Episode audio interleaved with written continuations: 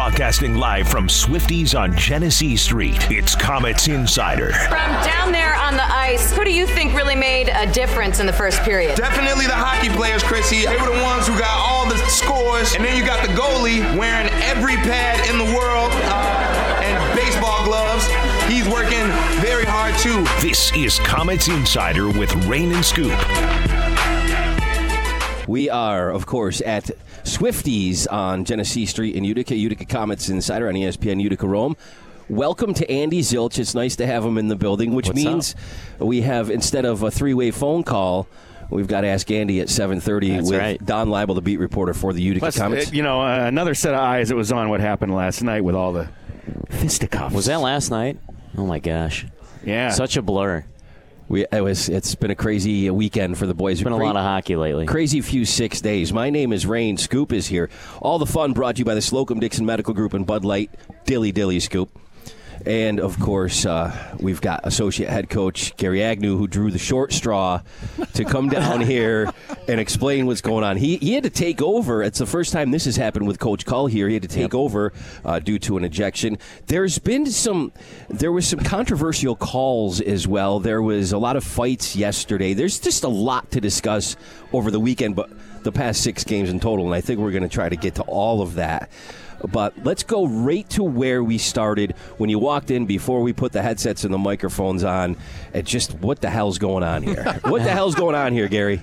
Uh, well, if I knew, I would have stopped it earlier. But 'cause listen, I think uh, a big part of it is uh, when you go on a, uh, a run like we had with the 16 point uh, scoring streak or point streak, um, good music, and uh, the the uh, when you finally end that streak.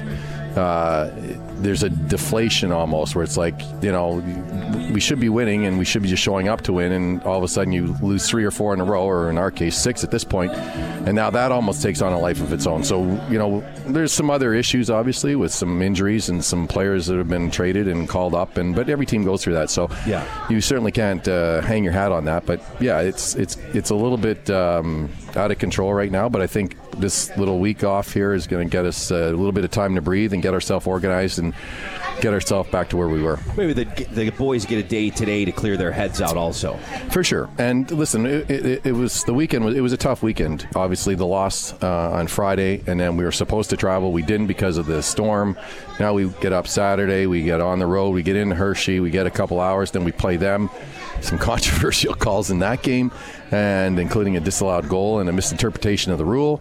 And then you're in Sunday into bingo, and they've gotten a few additions to their roster, and now you're hurting three games in three nights, as they were as well.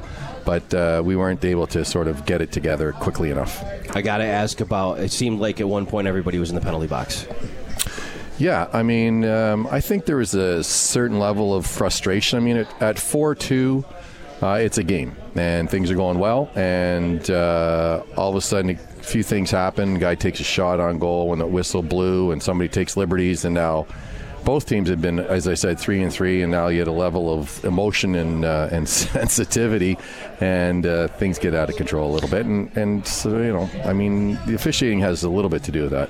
I wrote frustration down right here, so I'm glad you touched on it. Andy's going to go. Obviously, team is very upset after the course of everything that happened on Sunday. Are you happy with the team at least getting emotional and showing it physically? I mean, you didn't win the hockey game, but the team is trying to push back as hard as they can. Yeah, listen, there's never been any doubt in our minds, uh, you know, f- over the, the stretch of the season about the team's uh, care attitude or their their level of competitiveness, right? So they're a team that wants to win. They're a team that does everything they possibly can to win. There's no questioning their work ethic. There's no questioning their competitive level. Listen, some nights they don't have it, but it's not because they don't want to have it. It's because it's just not there physically. So when you respond the way we did, as you mentioned on Sunday, it, it makes you feel good because they do have a, you know, they, they want to win. And when things aren't going their way, they get frustrated. So, um, and that's something that we have to deal with. I mean, obviously we can't, I think we gave up 10 power plays on Sunday and six or whatever it was on Saturday. And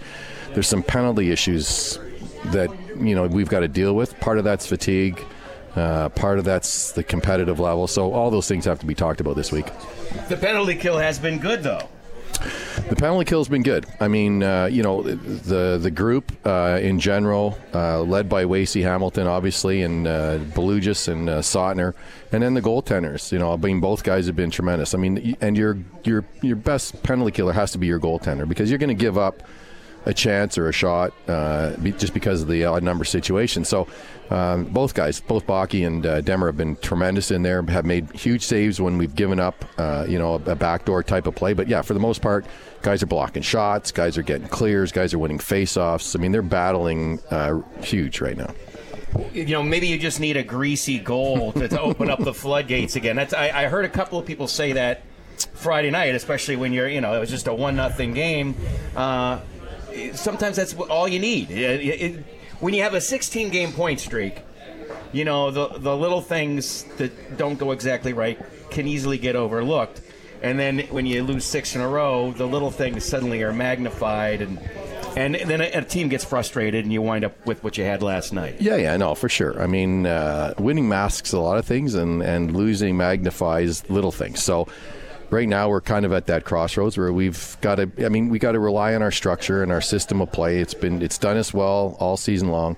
And we just got to get back to that, and uh, you know, keep ourselves in the game, and uh, not let things get out of control. It's if they're up one nothing, or we're up one nothing, or whatever the score may be, continue to stay with what we've preached. Continue, and the guys have bought in in a huge way, and uh, it's been good. So we just got to rely on our structure and rely on our style of play. Gary Agnew's with us. It's Comets Insider, Utica Comets Insider on ESPN Utica Rome. We're live at Swifty's, courtesy of the Slocum Dixon Medical Group and Bud Light Dilly Dilly. Uh, we also have Andy Zilch here with us. We've got Scoop. My name is Rain. Uh, there's all sorts of beers. 24 of them come down here. The place is full. You can grab a bite to eat, and uh, you can learn a little bit more about Utica Comets hockey. Tell me about, Gary, uh, Trent Cull. And, and I know you're not going to divulge conversations that you have in the office or things like that, but – when, when you get into a, a lull like this of six games, we'll call it that. I'm not going to say the other the other phrase. That's a bad word. but what is he doing to keep morale up? What is he saying to the guys in the locker room? What are you two discussing as far as game planning and managing a group of young men on a team? Well, I think again, you know, the only thing you can do is uh, you sell hope, right? You find areas of the game that you're doing well. You continue to preach those areas. Um, I think he, he has a tremendous knack of reading a period, whether it's after the first or after the second, of being able to make adjustments, being able to tell players what's happening in terms of a system of play, of what's what's broken down, what, what we need to fix.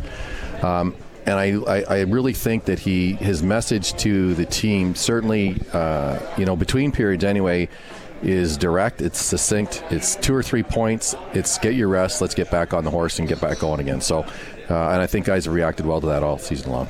We got a home and home coming up with Springfield. Do you find it easier for teams to adjust to, uh, the opponent when you have a home and home like that? Yeah, you know, and, and we haven't talked about how we're going to prepare this week for the Springfield series, if you want to call it that.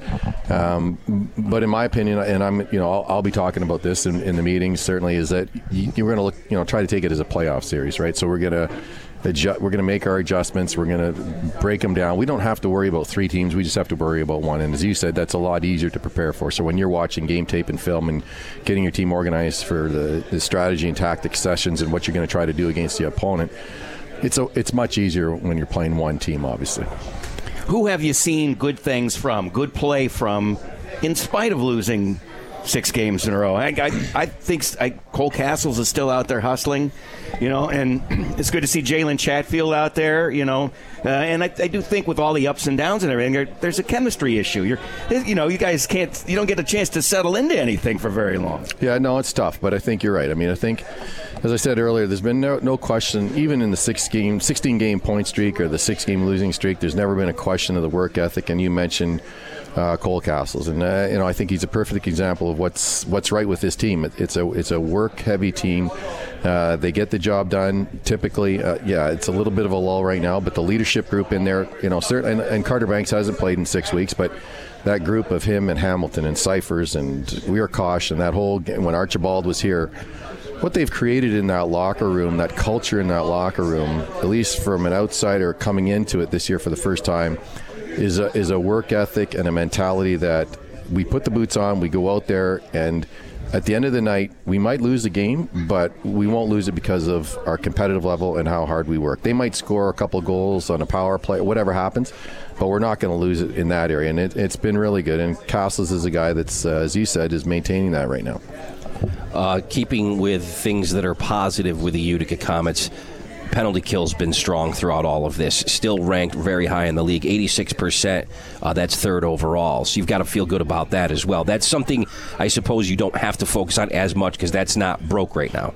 Right, but I think uh, you know you, you still have to make sure that, and both special teams have been excellent all year. Absolutely. You know, prefer five on five, right? Of course. For sure, and both groups have been great, five on five. Or uh, the special teams, power play and penalty killing have been top five all year for the most part. I think the power play's fallen off since the Holm trade and the Archibald recall, but certainly they're still hanging in there, and you need that if you're going to be successful. So we need to make sure that we continue to preach that part of our game. And as you mentioned earlier, we don't, we can't keep taking all these penalties because it wears out your top players, and all you end up doing. I mean, if you're going to kill 20 minutes, some which is a full period of penalties like we did the other night you're going to find yourself in trouble because you're not going to have enough left in the tank to be able to mount a comeback or to try to win the game when the when the heat is on. So we diff- we need to take care of the discipline sort of area of our game right now.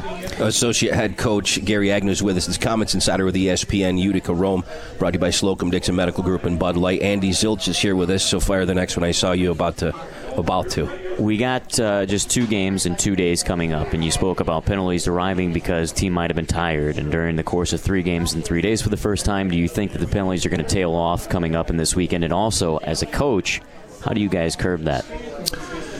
Uh, yeah, no. So to answer your question, I think that we will. You know, I think those will be curbed. I think they'll get back to a normal, you know, level of two or three or four, whatever it is in a typical game. Um, and I think the one thing that you have to always remember when you're preaching to your team is like, and as coaches, and I'm sure as fans or, or media guys, you don't mind a guy taking a penalty if it's going to stop a goal or if it's a, you know, it's a big heavy hit that the referee feels there's some intent of some sort, and they, they give you a penalty. Everyone's fine with that. The penalties that are 200 feet away from your net in the offensive zone are really annoying to coaches. The the penalty, the hooking, uh, you know, which just means you're not, you don't have the energy to catch your guys, so you have to hook them to catch up to them, are really annoying to coaches. So those those uh, penalties and, and issues that we're going to discuss with our team, and, and they've been good all year. So, you know, we're making a little bit of a mo- mountain out of a molehill here, but it, certainly we don't want it to get out of control. We want to make sure that we stem the tide right now and get back to what we normally do. It was it was strange to see a shutout. You haven't seen one yet this year, and then two in a row. What do you what do you do to address that? It's just uh, the puck's not going in the net. You're not. In other words, you're not getting the bounces. You get a hot goalie, a really good defensive team, but then is that what happens two nights in a row, or is it just the sport? It's just the game. Yeah, I don't know. Um, I mean, I think obviously we're a little bit offensively uh, handcuffed right now, and um, you know, as was mentioned earlier in the broadcast, I think it's going to be a greasy one. You know, it's greasy Yeah. goals that count. You know, it's to score in any level, the National Hockey League, the American Hockey, any level. You need to screen. Goaltenders are too good. Their equipment's too good. The goalies are too good. They have goalie coaches to teach them how to play the game. You need to screen. You need to get rebounds. You need to outwork the, the opposition's goaltender to score. And yeah, you know what? Once in a while, you get a nice two-on-one or a breakaway that looks sweet. But for the most part, you know, and if I think if you looked at a pie chart and the percentages of goals that we've scored this year, I'm sure a lot of them are based on screens and rebounds. So that's an area that we have to get back to if we're going to score. Uh, I remember going through a street myself where I hadn't scored in a long time, and you know, you, you drive the net and it goes off your elbow and into the net, and all of a sudden you're back. You know, it's just something like that gets you going again. So I don't think we're at that point yet, but I think we're at a point where we need to certainly get our um, work in and around the goaltender up a level. So uh, let's talk about the goaltending play. I felt bad for Richard Bachman Friday night. I thought he was having a great game, and we, we just couldn't. sc- I mean, a one nothing game. Uh, even you, you got to think he got a good shot all the way to the end of it, you know. And he just it, Well, he gave couldn't, us couldn't yeah. get that greasy goal. No, and he gave us every chance to win, and that's all you can ask of your goaltender is just give us a chance to win, and he gave us a chance to win. I mean, he did his job that night, no question about it. We couldn't muster up a power play goal. We couldn't muster up anything in and around their net, and it's unfortunate. And sometimes you, you run into a hot goaltender, and both guys were hot that night. So I feel bad for Baki. I mean, to use an old baseball term, we didn't get him any run production, and when you don't get run production, it becomes a really stressful situation. So felt bad for him, but um, you know, I think he was just one of the stars that night. He should have been if he wasn't, and um, I don't think there's a lack of. Uh, confidence there in the coaching staff or in him and, and how he played. I think he was the third star. He was the star. I know the guy who picks him. Who might that be? I, I won't divulge my my sources. It's nobody in this room. No, no. That's all I know. One more before the break. I know Andy had a question lined up. You just uh, you referenced baseball again. Are you a big baseball fan? I was when I was younger. Uh, I grew up in Montreal, so huge Rusty Staub Montreal Expos fan. Ooh, So yeah, yeah. So then when they moved to Washington to become the Nationals, I kind of fell off. But my dad was a big baseball guy. Yep. And so uh, yeah, I, I, I enjoyed the I enjoy the live entertainment of baseball. I'm not a big fan on television. I find it a little bit long and slow, but live and in color, I, I'm I'm pretty. I like I like ball games. You saw some great players in Montreal, though. You some great, Great players. Andre Dawson, Gary Carter. I mean, Tim Raines You can go on and on. Tim Wallach. Awesome players, yeah, all great players. You know, I got a I got a signed uh, Gary Carter baseball just before he passed. From um, a buddy of mine was a broadcaster there and gave me that. So it's a it's a treasured memento for me from uh, from that from those times for sure. Still still have a Black Monday though that uh, Rick Monday came up and T tatered one out and sent the Expos down the playoff ditch that year. So that still bothers me. As you can tell, I get a little twitch when I talk about it. So. That's okay, man. You're allowed. You're allowed. So, uh, associate head coach Gary Agnew is hanging out with us here. Comets Insider is live from Swift. We've got a, ni- uh, Swifty's. We've got a nice full bar scoop. Andy Zilch, the voice of the Comets from over on K Rock, has joined me over here tonight. Uh, my name is Ray, and we're going to come back and continue the conversation. We'll do it next. Broadcasting live from Swifty's on Genesee Street, it's Comets Insider with Rain and Scoop on ESPN Radio Utica Rome. AM 1310, 1350 at 1230, the ESPN UR app, ESPNUR.com. Of course, this will be podcasted later. If you've missed anything with Gary Agnew and Andy Zilch here with us, I'm Scoop Rain here as well. 24 beers on tap here at Swifty's. If you're coming to the game on Friday night with Springfield, come on into Swifty's. They got a shuttle, take you right to the game beforehand, bring you back up here afterwards. It's a great way to set up your night. And I do want to mention uh, the Utica College Pioneers had a spectacularly exciting game Saturday night at the ABC, an eight to three win over Elmira. And today was the day that the NCAA bids come out, and they did not get one. For shame, for shame. I mean, there's a team that got a bid that they'd beaten over the course of the season. There's a team in there with 15 wins and 10 losses, an inferior record to the Utica College Pioneers. Well- uh, you know, so I, I- I feel bad about that, but I'm glad uh, by the same token, you know, today with everything that happened over there with the the school under lockdown, kind of puts everything into perspective, and I'm glad that everything seems to have worked out with nobody getting hurt. It ended up best case scenario. They swept the school, and uh, they didn't. They ended up finding nobody. It might have just been a phone threat. There's still a lot of details and investigation going on. But uh, you know, the, the Pioneers had a great season, and their fans are fantastic, and they're really a big part of the reason why the Utica Comets are here is the, the ability for them to sell out those games.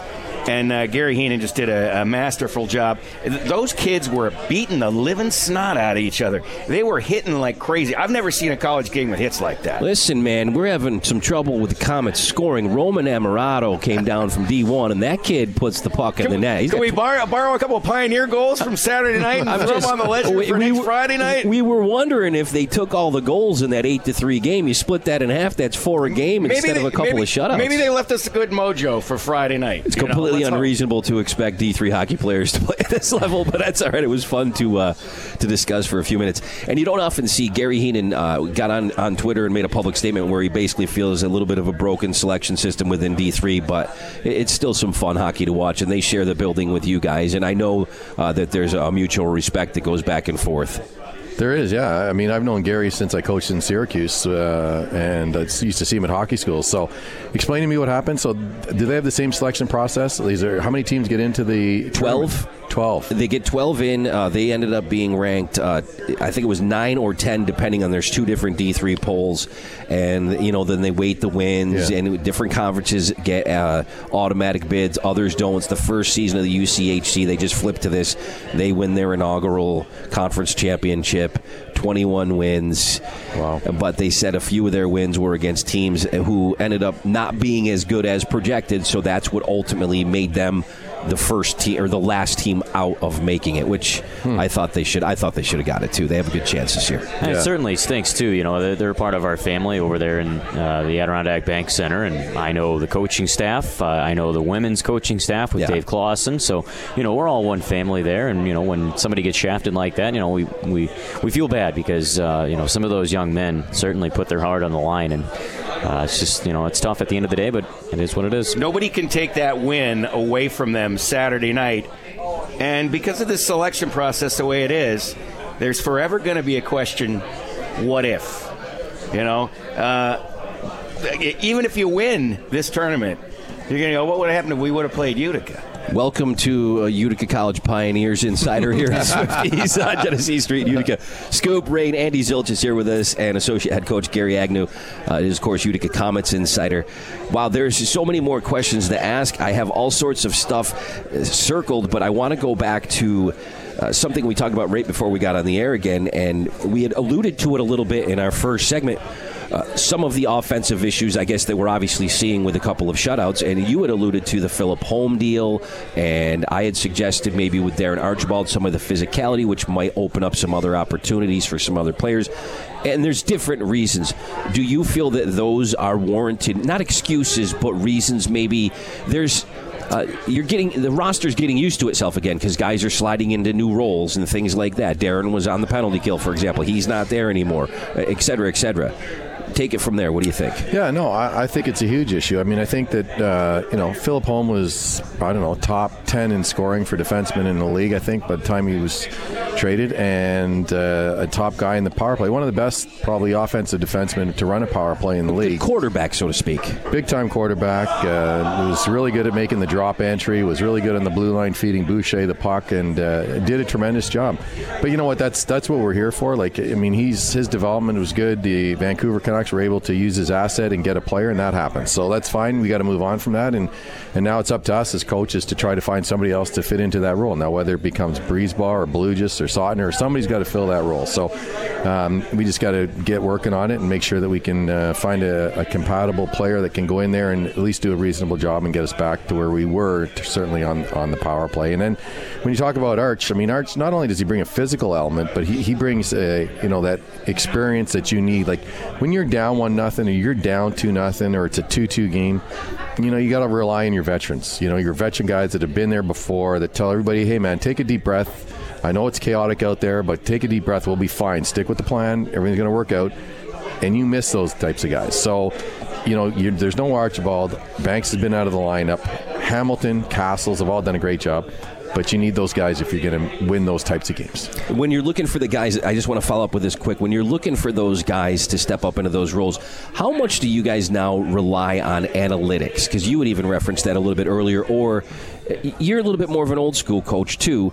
And, and Color's coming in his first year as a head coach. Do you guys get together and combine analytics with good old fashioned eyeball test, or, or how do you guys go about that process of going, yeah, all right, we, we lost this guy to a call up or a trade, and we need to fill this role on the team. Let's give this guy a shot. Or do you work out a few different guys in practice? All the above. I mean, Okay. I, I think the only way to do this job or successfully do this job, you can't rely solely on the eye test. You can't rely solely on analytics. And you can't ro- uh, rely solely on what a guy does in practice. I mean, practice is different than a game. So you, I think you have to take all those things and try to make the best educated decision that you can based with the information that you have, but certainly not relying on any one of those components. I think it's the same in any sport, and you make you make your decision based on that and hope that it's the right one. And, and at this point, you're auditioning guys. You know, we're going to try different guys in different roles, and hopefully someone uh, knocks it out of the park. Sorry about the baseball analogy, and uh, and then we're good. Well, at least you're not divulging your starters like baseball. I asked him how the goalie rotation was going to be on Friday, and he said it's big top secret, real hush hush. Is Belichick? Yeah, he Yeah, Belichicked he you. certainly There's a, did. there's a there's a football one. Scoop. Certainly did. Well, uh, so obviously uh, you're hoping to see guys grow into roles. You're giving them a try, but you're also going to get an influx of guys from Vancouver and some of these young guys. Uh, how are they? And I'll, po- I'll pose this to both of you guys, both Gary and Andy. Uh, Some of the names that we might see here before too long, because Vancouver's season is, is not going so well. you, you just go ahead and say it. I think Scoop. they're 20. okay. What are they? 28th out of 30 in the league right now. Yeah. I believe I saw as of this morning. So yeah, So I mean, Nikolai Goldobin, you know, we, we expect him back here, but some of the other guys we might see. Motte's here. another one too. Yeah, no, there's. I mean, they've got to they, they they've got to do what they got to do. I mean, that's what you're here for is to make sure that, that the National Hockey League team is competitive and, and sees those players. So the Goldobins, the Mades, as you mentioned, uh, the Archibalds getting a chance, any of those guys. So certainly we're hopeful that we'll see those guys. They've still got to get through their rest of their season, but uh, yeah, and then and then you've still got the guys, the college kids, the free agents that are finishing their seasons. You've got the junior kids that are finishing their seasons. That might give a little bit of influx of energy and some enthusiasm. Adam so, Gaudette, for example, is one. Adam it's, Gaudette it's is- like you're making a sauce, but you know it's, it's never done. No. You got to keep cooking it all the time. I don't like that kind of pepper. Let's go with that kind of pepper. Put you some know, more of this in there. I, I don't like that kind of mushroom. Let's go with that kind of Try mushroom. that got that pepper. We Yeah, had that's a to- good pepper. We had to throw some food analogies in with all the sports analogies. We're going all over the place. It's not just hockey tonight. It's fantastic. Gary Agnew is with us, associate head coach of the Utica Comets here on Comets Insider, live down at Swifty's. What's what's the toughest thing about being a, a head coach since you've done it before, or an associate head coach? What's the toughest part of the job for you and Cull? at this level, At this level. without a doubt, is the constant uh, changing of your of your roster. If you you coach junior what I thought. hockey or college hockey, you know your players from day one basically until day you know 210 when the season ends. You know who you've got. In junior, you can make a couple of trades and tweak it, but that's your team. And in college, it's the same way. You've got your team. You've got your team. National Hockey League, similar, but you know you're still calling guys up from the American League. But at this level, for me, the hardest thing is to be able to fit the pieces that are coming and going all the time. Get them introduced to the system that you're trying to play. I mean, it's it's a it's baptism by fire. You know, you get a guy come in from the East Coast League, and you're talking about your forecheck and what you do off of faceoffs and your D zone coverages and all the reads that have to be made out there. And the guy's looking at you like you got three heads. There's no way you can teach all that in that short a period. You do the best you can, but I think that's the biggest challenge for certainly a head coach. And then and then further to that, they don't take they, they take your best players. So when you're talking about the power play, you know, typically your best players are on the power play. So Goldobin, Boucher, Holm, whatever, Archibald, those guys, those are the guys that are going up. So for Jason King, who runs the power play for the Comets, that's a huge challenge for him because now he's got all kinds of different parts coming and going and trying to get them, you know, skilled guys trying to make plays in and around his one three one or whatever his drop is, whatever his system he's playing it becomes a real issue. So I think that's the toughest thing is dealing with the constant changing of uh, of the of personnel. Boy, if you know you're going to have to get a new guy in, you want him on a Monday when you got a game on Friday, so you can give them the cliff notes on Tuesday, work a little bit more in on Wednesday, Thursday, and hope that you got a few pages fill, filled by the time you play the next game, and then you just throw a little bit more as it goes. And these are young guys too. To your point, that th- they might just be professionals for 20 games or something like that. Is it, they're they could be rookies out of college, out of juniors, and they're getting used. It's a whole new world beyond what happens on the ice. Well, the perfect example is this week with uh, Zach Lynch. He comes in on Thursday.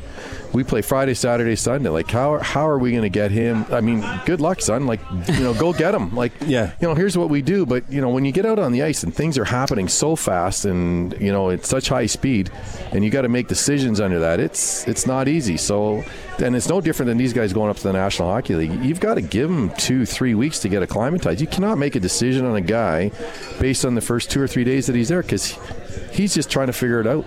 Absolutely. Let's take a quick break. We'll be right back from Swifty's Comets Insider on ESPN Utica Rome. Here's Ask Andy with Don Laible. Yeah, boy! Broadcasting live from Swifty's on Genesee Street. This is Comets Insider with Rain and Scoop on ESPN Radio Utica Rome. That's the best. That's the best rejoin of Comets Insider when we get ready for beat reporter Don Laible. Uh, he is, of course, on the phone, and we have Andy Zilch in Swifty's this week. A schedule worked out, so we're able to do it this way. Andy basically gets three questions from Don, and uh, we see what comes up. Sometimes it's a little bit out of the box, but that's what we look for. Uh, but we also have associate head coach Gary Agnew still in Swifty's with us, Don. So take that into consideration if uh, you want to fire some questions his way. We'll even let you have an extra one or two if you want. So go ahead. I do. In fact, uh, he said the magic word, uh, Expos. So I'm going to have to bring up something there. Um, y- You know, what I, Andy, you- you're the perfect person to ask this. Last Friday night, snowstorm. I wasn't able to get there. Could you give us an idea, maybe things that went on behind the scenes, how, how the parking lots were going to get plowed, um, some things that we may not know that went on to keep, get that game going. Uh, you know, there was some real faithful people that showed up there. Uh, what what challenges went into getting uh, what seemed like a regular, a normal game on, but the weather affecting it? What challenges were faced by the, by the club? Well, it was a really dismal start because everybody knew that Don Laible was not in the house, so it was very tough for the players to get up for the game. Oh, I know the coaches were very, I know the coaches were very distraught. I was having a tough time starting the broadcast, but You got to pardon me for a minute. I can't contain my laughter. That was a live on air. Yeah, boy. By the way, go ahead. Uh, no, it was. Uh, you know, I, I understand that uh, fans couldn't come out for that one. It was really tough, and uh, it was even tougher the fact that we had to be adamant about that game starting on time. Belleville was in the house. That, that's who we played, right? Belleville, yeah. Yeah. Belleville was in the house, so.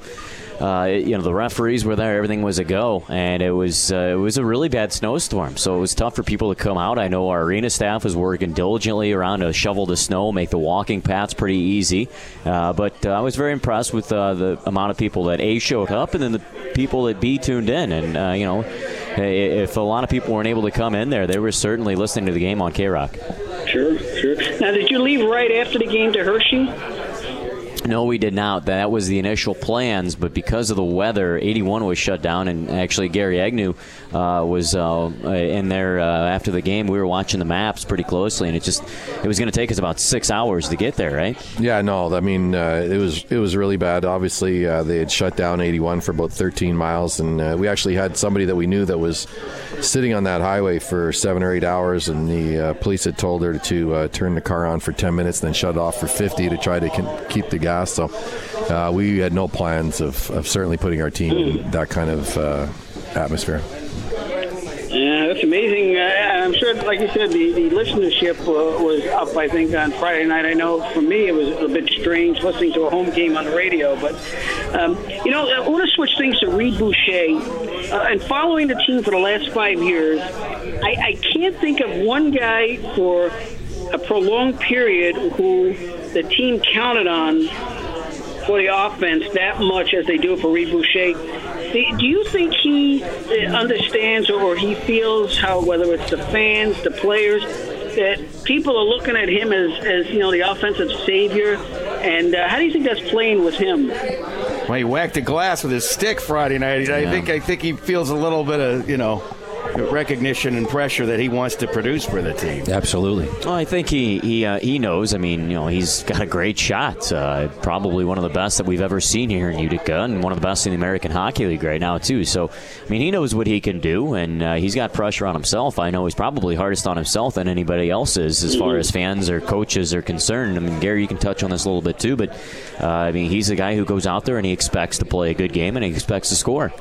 No, no, hundred percent. I mean, he is he is as competitive a player offensively uh, that I've seen, certainly at this level, and even at the National League level. Like this guy wants to score. This guy loves to score. This guy will do what it takes to score. And um, I, I think he, you know, he puts himself in position to score, and when he doesn't, he gets frustrated, as we all would. And uh, but no, he's uh, he is an absolute great offensive talent. I love that fire. I love the fire he has. Oh, yeah. No, absolutely. I mean, when you get an offensive guy like that with some fire and some jam and some competitiveness and hates losing and doesn't like it when he doesn't score, it's uh, it bodes well for your team generally. It, it seems like each shift he's out there, that he's capable of having an assist on a goal or he's scoring, but I can't remember a guy in the last five years who was that um, um, dangerous as, as far as a guy that, that offensively that, that can every each time he's out there has an ability to, to get a point on, uh, in, in the net. It's just uh, amazing season that he's had. So. Well, and you know what? Uh, I mean, Trent's done a great job in using him in the penalty kill role as well. And this guy gets shorthanded chances one every five games, and uh, he doesn't always capitalize on those. But I think we have seven shorthanded goals this year, and certainly he's a big part of, of our threat in that area. You know, when you put a guy like that out late in the penalty kill, and uh, they're they've got their offensive players who are tired because they haven't scored yet, and he can get going. Boy, it's a it's a huge threat. I mean, uh, we did the same with uh, Rick Nash in Columbus many years ago, and uh, he became one of the top penalty killers in the National Hockey League and was a threat on the penalty kill. And same as Reed is a threat on the penalty kill for us. Pains me seeing him in a Boston Bruins jersey. I'm a big Rangers fan. Oh, you get a Ranger. Um, no, actually, they won three in a row. I like what they're doing. Go ahead, Don. Um, you know, we just finished up with the All Star game, but when they announced recently that Springfield will host it next year, Andy, I mean, you could give us an insight on what is the city like? Uh, how, how will they support the game? Uh, um, what, what, what will they bring to the game that maybe Utica uh, did as well? Um, what, what will Springfield be? Well, I think uh, Springfield, much like Utica, has a rich, rich hockey history. So I would certainly hope that they incorporate that into the All Star festivities. They actually they have a longer history than we do here in Utica. It was one of the original AHL teams with the Springfield Indians. Eddie Shore was uh, a guy who used to run the team. Teddy Shore, his son, took over, also ran the team, and they got a lot of good hockey players that have been through there. And it seems like one way or another, somebody has been through Springfield. I mean, if you go through AHL rosters, coaching staff, Trent Cull had a, a stint in Springfield. So uh, I certainly hope that they reach into their history because that's what I would look forward to. I feel like I feel like we're having deja vu. Didn't we talk about We this did. in Ada Zilch We the other day? certainly did, yes. Was that the same answer that you gave, or should I direct everybody to my Twitter feed? We can we can certainly direct them. At K Rock Rain, uh, there is a, a, a much more in depth answer from Andy Zilch about Springfield as well. It does have an amazing hockey history. It though. certainly does. You And know, one more you say for you. Uh, so many people came out of there, one of my favorite all-time hockey players, Billy Smith, actually started his career in Springfield as well. So, I mean, they go way back. But, um, Gary, a question about the Montreal Expos. Um, it seems like, uh, much like hockey in Utica was gone for a number of years, uh, and it came back. Uh, it seems like with the exhibition games that the, the, the Jays play there in Montreal, they, they pack in. If they get a new stadium, I, I cannot see how Major League Baseball does not expand to Montreal again because it seems like now they're ready uh, to support a team again. What do you think? Uh, I certainly hope so. I mean, I think certainly in the early days they had tremendous support, and then when they built the Olympic Stadium for the '76 Olympics, uh, it it bode well. But um, like most places these days, you've got to build it downtown. And like most places, if you take the Winnipeg Jets or wherever, teams that cities that have lost their teams uh, regret not supporting them through the times when they were down, and uh, when they come back, there's there's no hesitation in supporting them. So I think that if they ever do go back, and they get the ballpark like you mentioned in the right area, brand new, then there would be no doubt that there's a huge Expos baseball following there. Um, there's some tremendous uh, players that came out of there. Jackie Robinson started his career, played for the Montreal Royals before he got called up in Montreal, and so there's a tremendous baseball tradition in Montreal that no one really knows about. So I think it's there's there's definitely an underlying uh, group there that are trying to get it going, but. Again, like you said, you've got to get the right building in the right area for it to work. So Don, I have a question for you. Sure. Are you going to ask him who the starting nine was for the No. Montreal Oh, Expos? in. Uh, you know what? I watched the He might- very he might be able to answer that, Expos though. game. The very first Expos game was at Shea Stadium, 1969, and I believe Ron Hunt was the leadoff batter for that team. Ron Hunt used to get hit by a pitch every third game. He, I think he Sure still holds the record for being hit by a pitch. If not, it was he Don did. Baylor. It was like one and two of those two guys. Yeah. So, Don, my question to you is when, when I first joined the Comets, you had a, a Comets tie with me. You were able to connect a person to me where who I worked with. What is Gary Agnew's tie? Obviously, Trent Cull aside, to Utica. Six degrees of separation is Yeah. what you're looking for. Okay. So, what do you got for us, Don? You got me. I can't think at the moment. I, I don't know the answer, but I mean, Don's like an encyclopedia of answers. But Don, trust me when I tell you, Don will get to work. He will research that, and He's you will have an answer until he finds He will answer. find you an answer, and I'm dead I'm gonna get a serious. text Staying up late tonight. Uh, I got one more question Don's gonna find. Um, Don will not find just one. He'll find three Oh, or he's four gonna of them for blitz me. There's gonna blow your mind. book of an email. Well, here's a hint for you. There's actually two connections, so uh, really remote, uh, but good luck in finding them. This is going to Um, be Gary, an one other interesting question. night. Expos. Uh, Larry Walker, who started his career in Utica here uh, with the Blue Sox when he was with, uh, uh, uh, I believe it was the, the White Sox organization. But when he was at Utica Blue Sox, uh, and then he went to Montreal. Um, maybe not a Hall of Famer, but give me your, your thoughts on Larry's career because when he was with the Expos, I mean, he was as good as they come in the National League. loved loved Larry Walker. For me, uh, he was a he had a. Um, you got to be careful how I phrase this. He had a hockey player's mentality when he played baseball, and I love that about him. I mean, I think he was a a raw, big old boy that just went played hard most nights, and uh, and had a great had a great career in Montreal, and they loved him there. But uh, you know, you see him, you get up at bat, and he. You know, he did messy and standing in there, and you're thinking, man, I like this guy. He's got he's got some blue collar attitude to me, and I, I love that about Larry Walker. And he rounded And out a his game the longer he played. He got better and better and He better. did. Former Cardinal, too. And he- Absolutely. and he's Canadian. Yeah, that's right. Jeez. So, Don, will we expect you on Friday? Should I Yeah, let everybody know be you'll be. Okay. All right, All right, guys, let's have a good take it- show.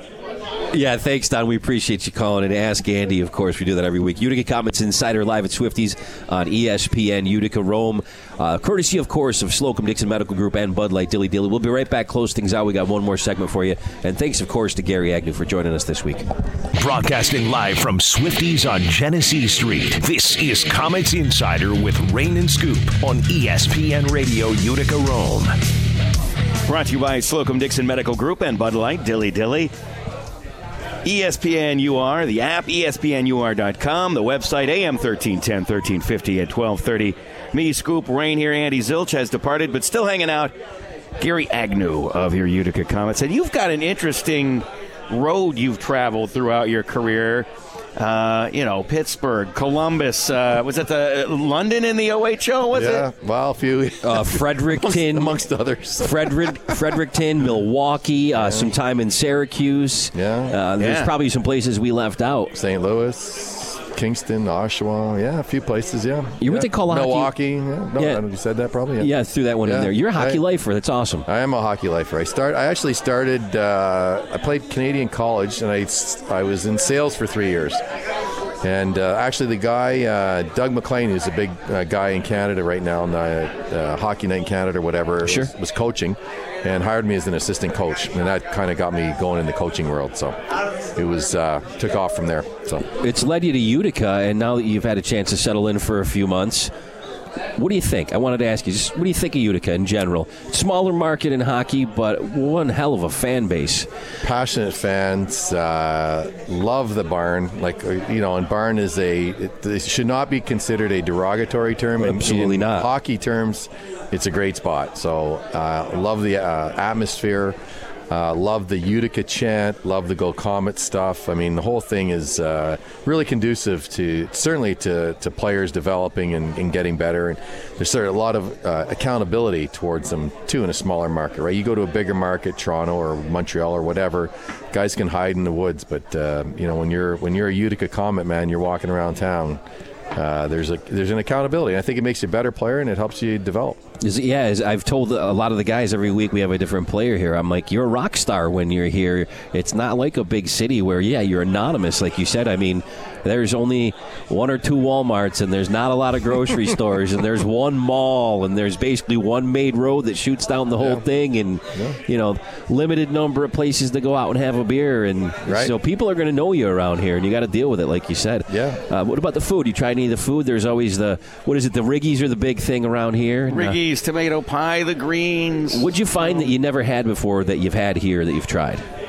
Well, the greens seem to be the big one. Uh, so I have some friends in Syracuse, and we uh, we met out at Turning Stone Casino, and they went to high school here and grew up here. So they gave me a list of six or seven things that I had to try: the tomato pie, Half the Moon cookies, probably. half moon cookies. Yeah, there's a list of and a few restaurants. Her cousin owns one of them, so I'm supposed to go to his place. I'm not sure I've been there yet, but I may have. I can't remember the name of the place right now. Fair enough. Yeah, but um, yeah, no. So yeah, been lots of advice, and yeah, I mean, it's it, it is what it is. It's a fun place to coach for sure. Like I mean, if when you're looking at this type of uh, atmosphere, this type of community, this type of uh, you know, and on game night on a Friday night, it's it's what folks do. I mean, you It's like Canada. you come to yeah, it's like Canada. That's right. It's and, and you know everybody loves Syracuse football, and there's lots of other things to do. But man, during the winter, Comets hockey is where it's at, and that's really cool. That's really good. It is the social event going on around here, and everything else is centered off of that. If you own a, a tavern or a bar around here and there is a Comets game, you know from 7 to 10 it's going to slow a little bit, and at about 10 15, people are going to start heading in from the game, especially you know within a couple of miles of, of the barn, so to speak. Right, and, and kudos to the ownership group and the guys that run the team, Rob Esche and that group, because when it's no different than when I was in Columbus, when you sort of the area was kind of downtrodden in that sort of downtown arena district. You put a hockey team in there, you put a building in there, and all of a sudden there's a AAA baseball diamond go in, and then there's there's condos, and same as here. You know, Turner's got a restaurant across the yeah, street. Montana's, yeah, for sure. So there's so there's similar in a smaller way, obviously, but there's similarities in that you know you you put it there and they will come. All of a sudden, condos go up, restaurants become popular, people come back downtown, and that's how you refer, get it going again. Well, we were really glad uh, when we found out you were coming here based on your history. We knew your history. We spoke on the phone. I think it was the first Comets related interview that Scoop and I did at the Right. be- before the season started. In You- August, yeah. Yeah, you were the first person we talked to to kind of get ready for the new season. Right. And and you went, I, I don't know anything about this place. No idea. So, man, you've come a long way in a few short months. Yeah. And uh, we found out he's a big, he, can I, can I say this? He, he sampled and he sipped uh, a legacy IPA. So supporting local, which is a fantastic thing. It's, it's nice when you kind of incorporate yourself into the local community and things like that. Well, and I think you do that in, in my world anyway. I try to do that wherever I am. So whether I was drinking a Pabst Blue Ribbon in Milwaukee, or Yeah. we're in St. Louis, or Columbus, or wherever we were, Pittsburgh's got their own, you know, they got their own thing going on down there. So everybody's got their thing, and I think you got to enjoy the moment when, and live in the moment and enjoy what the culture has to bring in the place that you're at. And for me, every place that I've been has had something that you've enjoyed, and people like to go. Whether Syracuse, you know, we had Heid's, they had white hot dogs down on high. You had to go try those, or the dinosaur barbecue, or whatever. So everybody's got something, and I think you got to enjoy that part of it. Possibilities, you go over go there? Possibilities, yeah. That's one of my favorites in Armory Square. Our, our company's other uh, studios and facility is right in Armory Okay. Square. So Yeah, there's yeah. one down here in the Landmark building and then the one out there. So Right. Yeah, I've yeah. worked in both markets. Gotcha. Scoop, got one more question for him? I think we're getting the Well, we're- we're second getting, out. We're getting the music. I mean, I, I'd love to ask him about five more questions. Stop but the song. No, we're just kidding. Play the song. We got to go. All right. Gary Agnew, associate coach of the Utica Comets. Thank you. Really, we appreciate you spending some time with us today and talking Comets hockey, and I'm sure the fans do as well. Scoops here. I'm Rain. Thanks to Joe Natarelli for stepping in and uh, doing the chief engineer role. God, you did a great job. You did good. Scoop, take it away. Go Comets!